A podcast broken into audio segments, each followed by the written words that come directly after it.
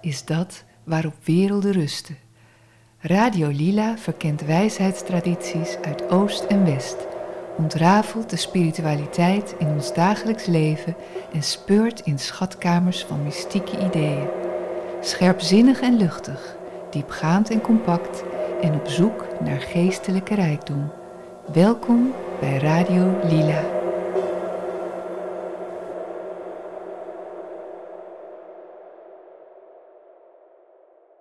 Dag allemaal. Eindelijk weer een vervolg op de Tarot-serie met uh, Erik Verbucht. En we begonnen deze reis uh, door de Tarot met de Dwaas, de nulkaart. Um, maar uh, tegelijkertijd ook de eerste en de laatste kaart van de grote arcana. Daarna kwam de symboliek van de zelfbewuste magier. Dat is de eerste kaart en die werd weer op de voet gevolgd door kaart nummer twee, de hoge priesteres. En uh, dat is dan de, de muze van het onderbewustzijn. En nu zijn we dus aangekomen bij kaart nummer drie, de keizerin. Uh, nou, wat ik al zei, het is alweer een tijdje geleden. Erik, welkom. Zou jij een samenvatting kunnen geven van de kaarten die we tot nu toe behandeld hebben en ook met betrekking tot de huidige kaart, de keizerin? Ja, ja de samenvatting is natuurlijk een, is heel moeilijk. Welke essentie haal je er dan uit? Dat is natuurlijk heel veel over elke kaart te vertellen. je vertelde zo, de dwaas staat aan het begin en aan het einde. dat, dat klopt. Maar de dwaas staat ook tussen alle kaarten in. En dat kun je ook in het getal kun je dat overigens zien. Hè? Het getal 0 kun je eigenlijk overal tussen plaatsen. Dat vermeerdert de, uh, als je de dwaas voor, of het getal 0 voor 2 zet, blijft het de waarde van het getal 2. Dus dat is eigenlijk ook een uh, manier om te, te onthouden dat die dwaas overal doorheen gaat. Hè? De dwaas, die, de reiziger, dat zijn we eigenlijk, uh, eigenlijk zelf. Het is de levenskracht, de adem, hè, die door ons heen gaat. het bovenbewuste ja. ook. Uh, nou, en dat is de dwaas, dus, ja, als, als we onszelf zien als die, die reiziger, uh, onze levensweg. Dan heb je daarna heb je de magier. En je zei het al, hij staat voor het zelfbewuste. Het is ook de eerste kaart, het begin. Het staat voor de concentratie, misschien zelfs meditatie, hè, nog zeg maar gecondenseerde concentratie. Ja, ja. En dat, het begin, het getal 1, zegt het eigenlijk al, de hoge priesteres, de verdubbeling van het getal 1 twee. Ja, ja. Beetje simplistisch. Sommige mensen zijn bang voor de gematria in de, de Kabbalah. Hè. De tarot hangt heel dicht samen eh, ja. uh, met de, de Kabbalah. Maar hè, dus uh, eh, 1 en 2 kunnen de meeste mensen nog wel uh, optellen. en 1 en 2 brengt ons samen bij getal 3. 1 plus 2 is 3. Dat is de keizerin. Ja. En zij Ja. staat voor de vermenigvuldiging de scheppende verbeeldingskracht. Dus we hebben eerst het bovenbewuste gehad, de, de dwaas, het zelfbewuste, de magier, hè, die door concentratie ja, ja, zich dingen eigen probeert te maken. En die brengt dat in, verbanding, in verbinding met het, uh, het onderbewuste, de verdubbeling, de hoge priesteres. We zien daar ook op de kaart hoe ze de, ja, een, een boekrol op zich draagt, waar eigenlijk alle, ja, zeg maar, de collectieve geheugen uh, Ja. in, is, uh, ja, in staat opgeschreven.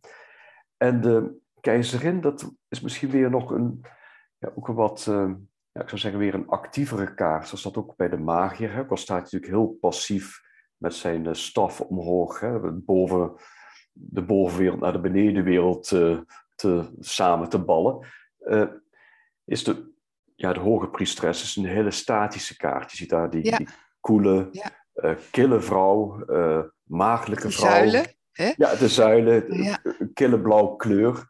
En Ja. dat is echt een heel scherp contrast met de kaart die we uh, zo meteen uh, gaan behandelen. De, de keizerin, de een moederlijke uh, figuur in de plaats. in tegenstelling tot de, de maagd, de hoge priesteres, is de keizerin is, zwanger.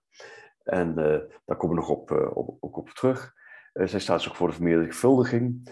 En dat is eigenlijk het contact wat je hebt tussen, dat, uh, ja, tussen die concentratie en die, die eeuwige kennis die we al in ons dragen, hè, dat onderbewuste. En dan zie je eigenlijk ook zie dat in de kleuren heel mooi terug. Zou je even kunnen herhalen welke kaart we nu naar kijken? Want er zijn natuurlijk heel veel versies. Uh, ik heb die van Wade voor mijn neus, maar jij, hebt, uh, jij houdt een andere versie aan. Nou, ik heb inmiddels heb ik ook verschillende voor, mijn, uh, voor me liggen, die niet allemaal even duidelijk zijn in de symboliek. Die van Wade is natuurlijk ja, heel erg ja, goed. Ik zeg dat die andere kaarten dat niet zijn overigens. maar de, de kleurensymboliek is, vind ik daar wat minder sterk op, want dat is in de kaart die uh, Bota, de Builders of the Aditum en ook andere uh, ja, stromen die daarop volgden, uh, Fraternity of the Hidden Light bijvoorbeeld, FLO, mm die hebben een hele mooie duidelijke omkadering waar de, de kleur groen veel duidelijker is. Mm En dat maakt de symboliek, vind ik, ook weer wat, wat sterker, want je hebt eerst die gele magier. Hè? Dat is helemaal omgeven met de gele kleur. Ook de achtergrond is geel. De hoge ja. priesteres blauw. Hè? Je hebt dus die twee primaire uh, kleuren. En als je die kleuren mengt, dan krijg je de kleuren groen. Ja. Geel en blauw ja. is, is, groen, net als 1 plus 2 uh, 3 is. Het is op zich heel fascinerend hoe dat uh, dan ook uh, klopt. Zie je overigens ook op de kaart van de Golden Dawn. Daar zit de keizerin voor een, een groene sluier. Dus dat is, ja. uh, die sluier is op zich nog heel interessant waarom die bij de hoge priesteres en bij de keizerin staat. En dat komt dadelijk, kom ik dat, noem ik dat nog, vegen de plaats waarop die twee, die plaats die die twee hebben op de levensboom, de kabbalistische ja. levensboom. Je had het net over dat hele statige van de High Priestess, uh, maar um, die, de oorspronkelijke kaart, volgens mij van Visconti, is ook vrij statig nog, hè, van uh, de keizerin. Ja, absoluut. De meeste zijn ook, ja, ook de Rider-Waite kaart is statig of statisch. Um, en de, het contact tussen de, of de verbinding tussen de keizerin en de hoge priesteres is op zich al een hele mooie. Je ziet dat gewaad van de, uh, van de hoge priesteres, daar zie je dat water uit voortkomen. En dat water komt door alle kaarten, niet door alle kaarten, maar door heel veel kaarten komt dat weer uh, uh, tevoorschijn. En dat is eigenlijk het water wat de, de, aarde bevrucht. En dat zie je bij de keizerin op de kaart, zie je zowel bij Rider-Waite als bij Bota, of de Paul Foster Case kaart en nog wat andere kaarten zie dat water terugkomen en de, zeg maar dat koren of dat graan uh, tot bloei laten komen. Ja, ja want uh, dat zijn, wat zijn nou eigenlijk de dingen waar we het eerst aan moeten denken als we uh, deze kaart bekijken? Nou, wat, ik noemde al de scheppende verbeeldingskracht.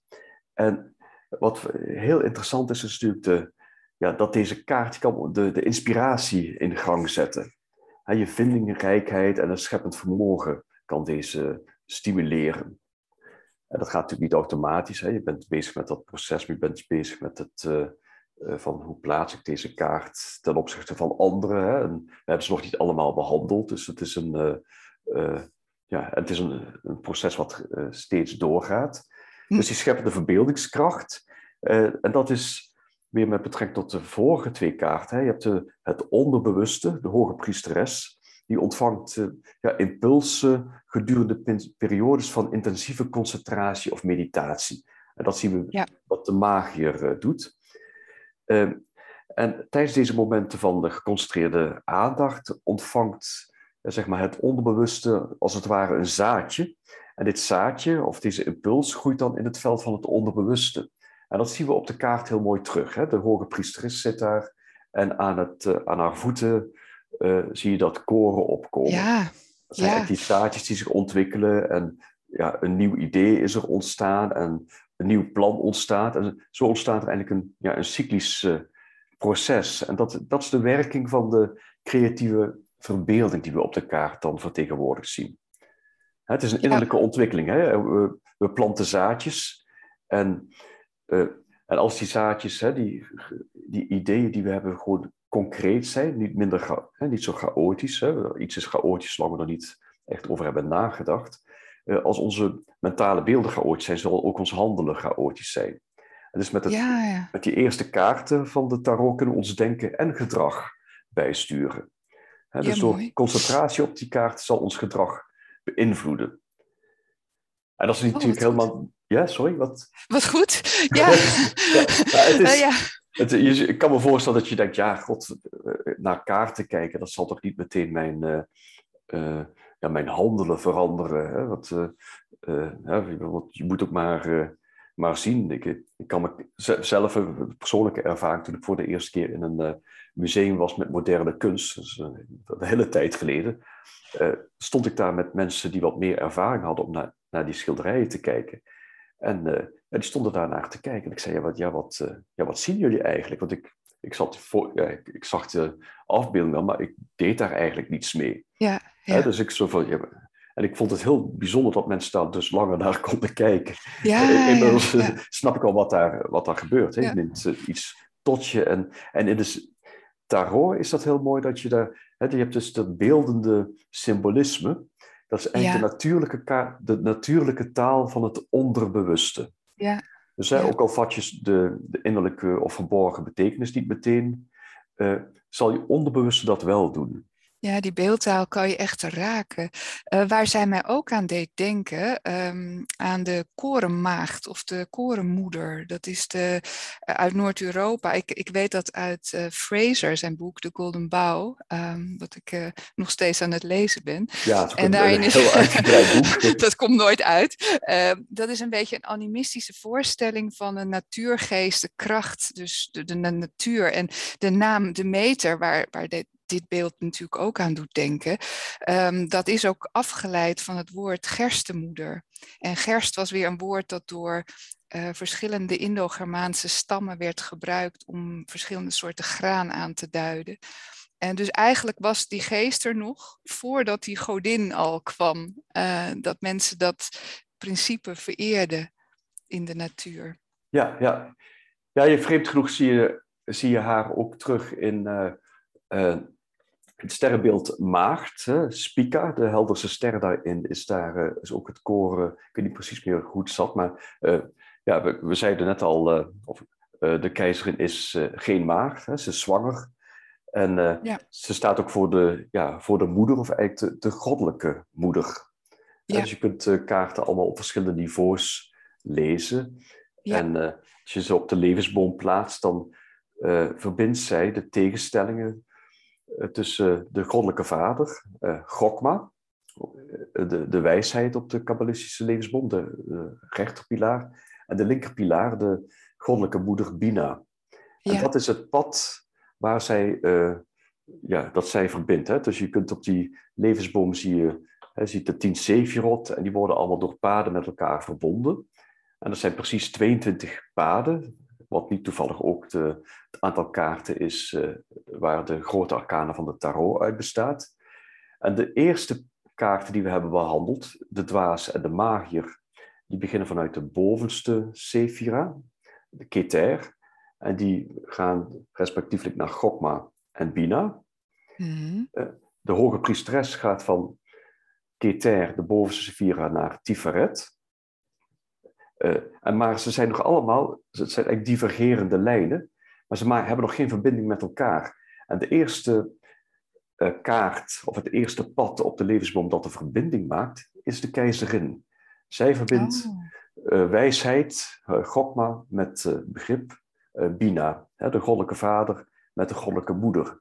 En zij is, ja, ja, maakt de verbinding. En je hebt dan voor het eerst een, een, een driehoek op de kaart staan. Hè? We hebben vaker zie je dat de driehoeken ja, voor ja, versteviging zorgen. Hè? Dus dan is het uh, ineens ja, valt het huisje niet meer uit elkaar. Hè? Dus als je alleen maar twee, twee pilaren hebt, dan kan het, kunnen ze omvallen. Maar als ze met elkaar verbonden zijn, uh, staan ze al steviger. Ja, het zijn eigenlijk drie uh, aspecten van, of nee, drie verschillende aspecten van één en hetzelfde.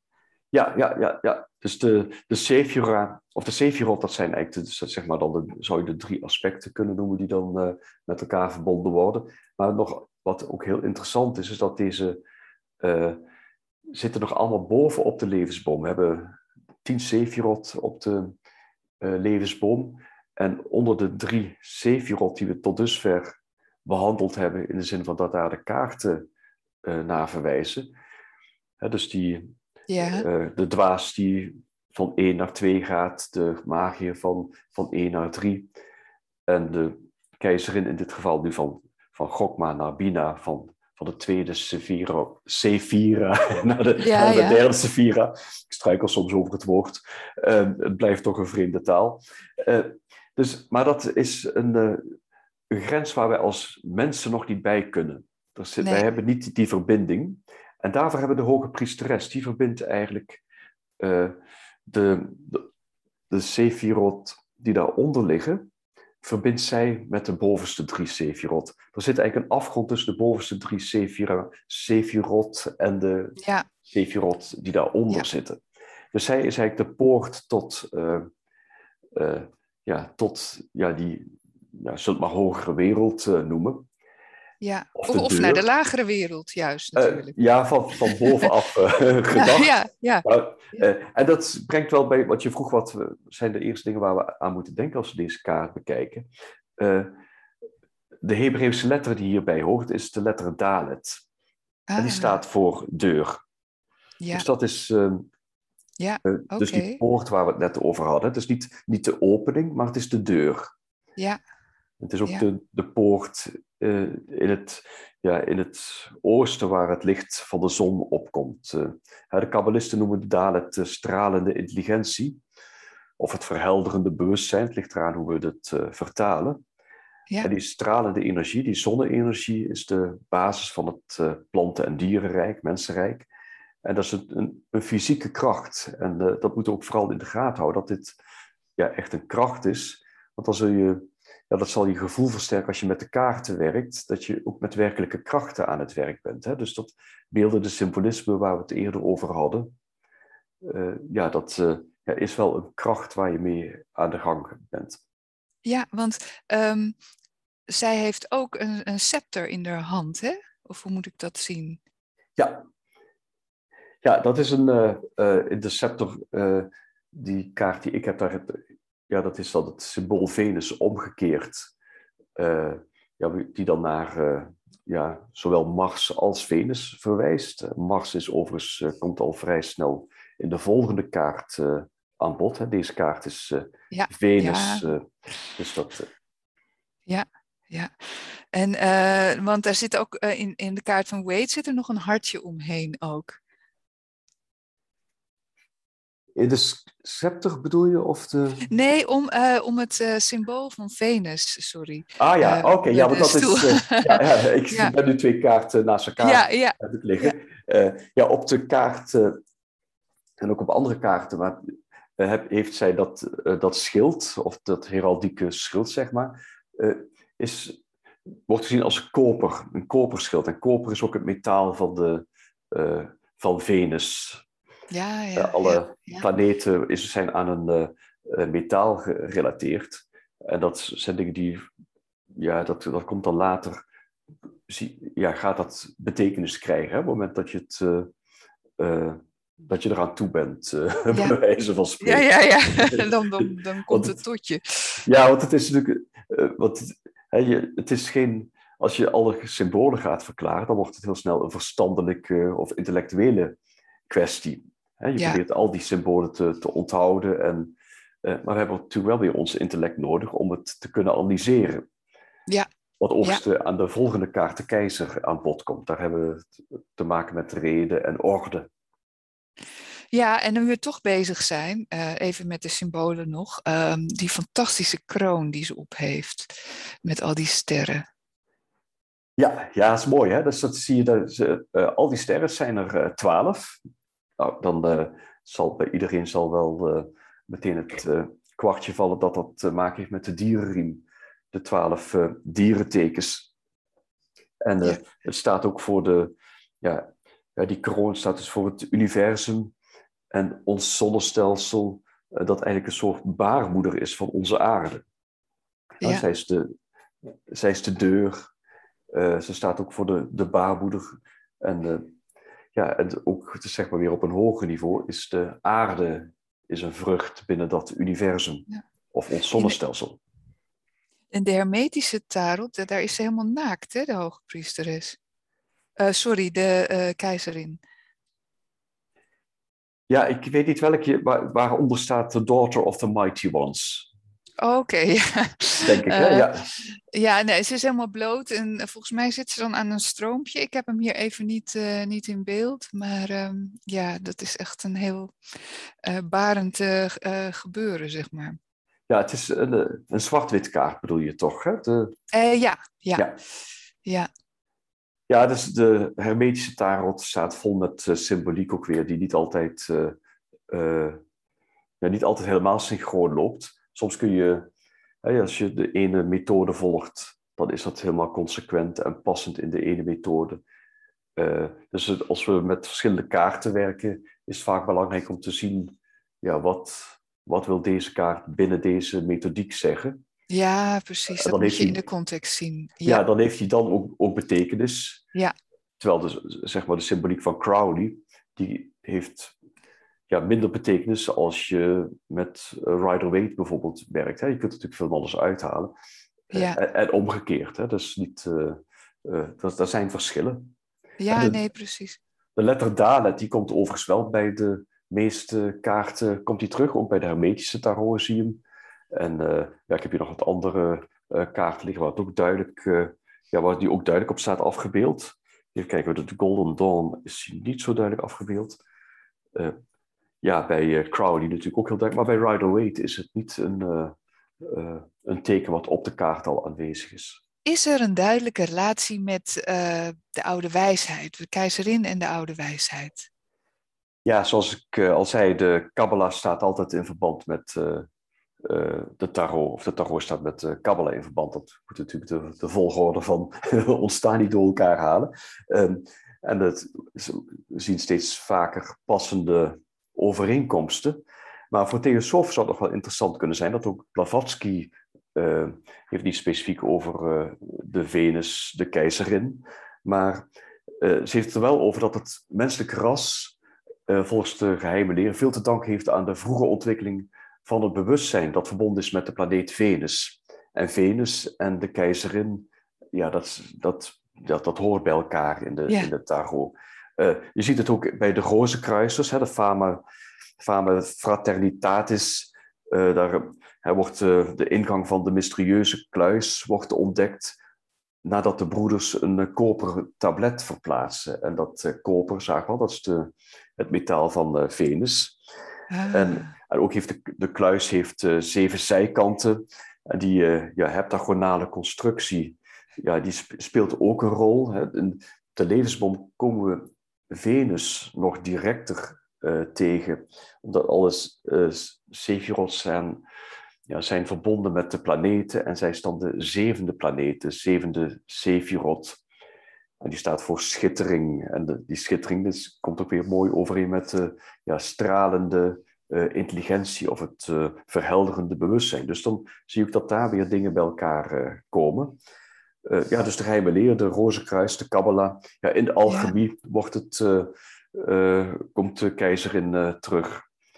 Het is een, ja, dat is het mooie ook. Je, je, gaat merken dat dingen met elkaar te maken gaan hebben. En dan, als, als dat iets meer is dan dat je het alleen maar, ja, als weer wat we net zeiden, als een intelligente of intelli ja, intellectuele exercitie beschouwt, ja.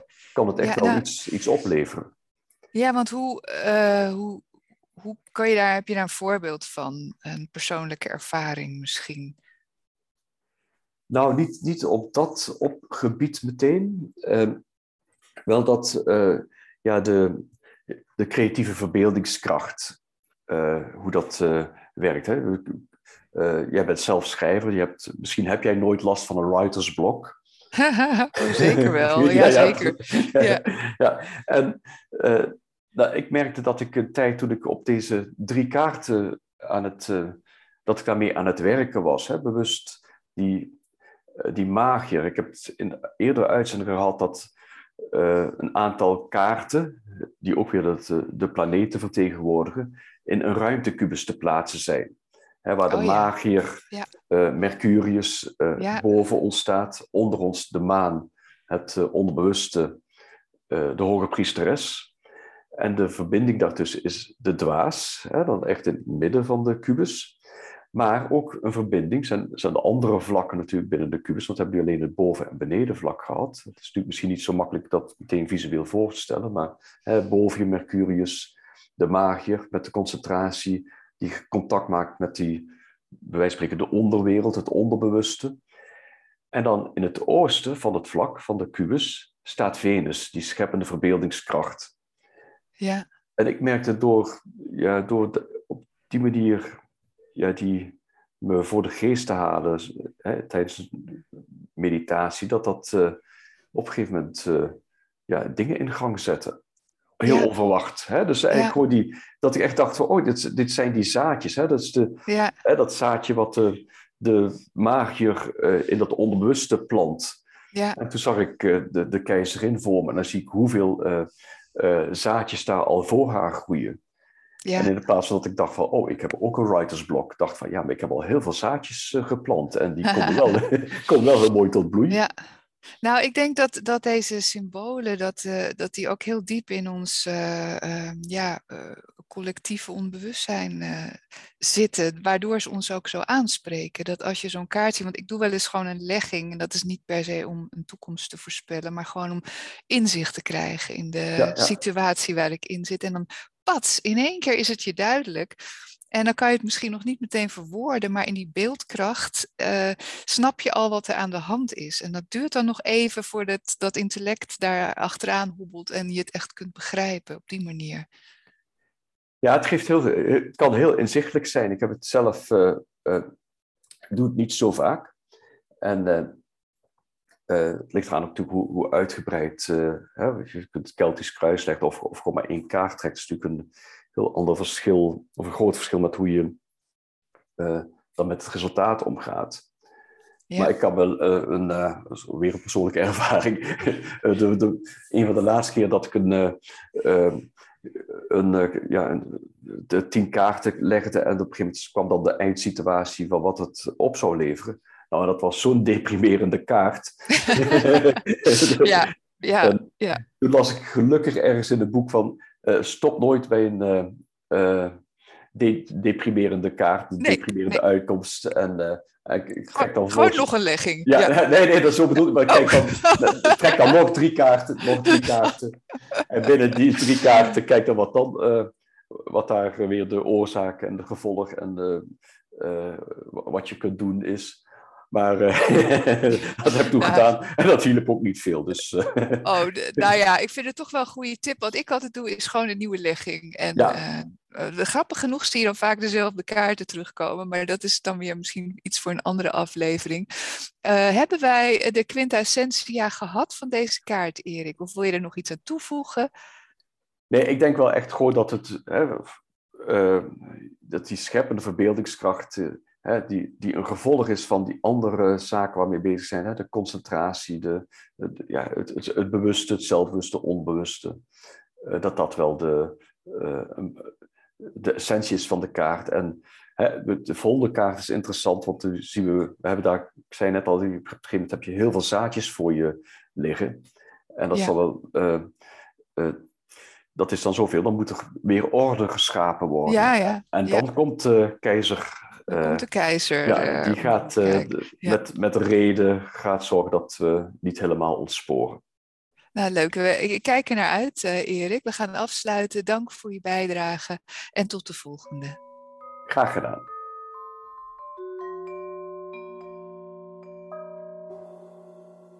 Weer bedankt voor het luisteren. En als je wilt reageren op de uitzending, kan dat via onze website op onze Facebookpagina of door te mailen naar radiolilapodcast.gmail.com.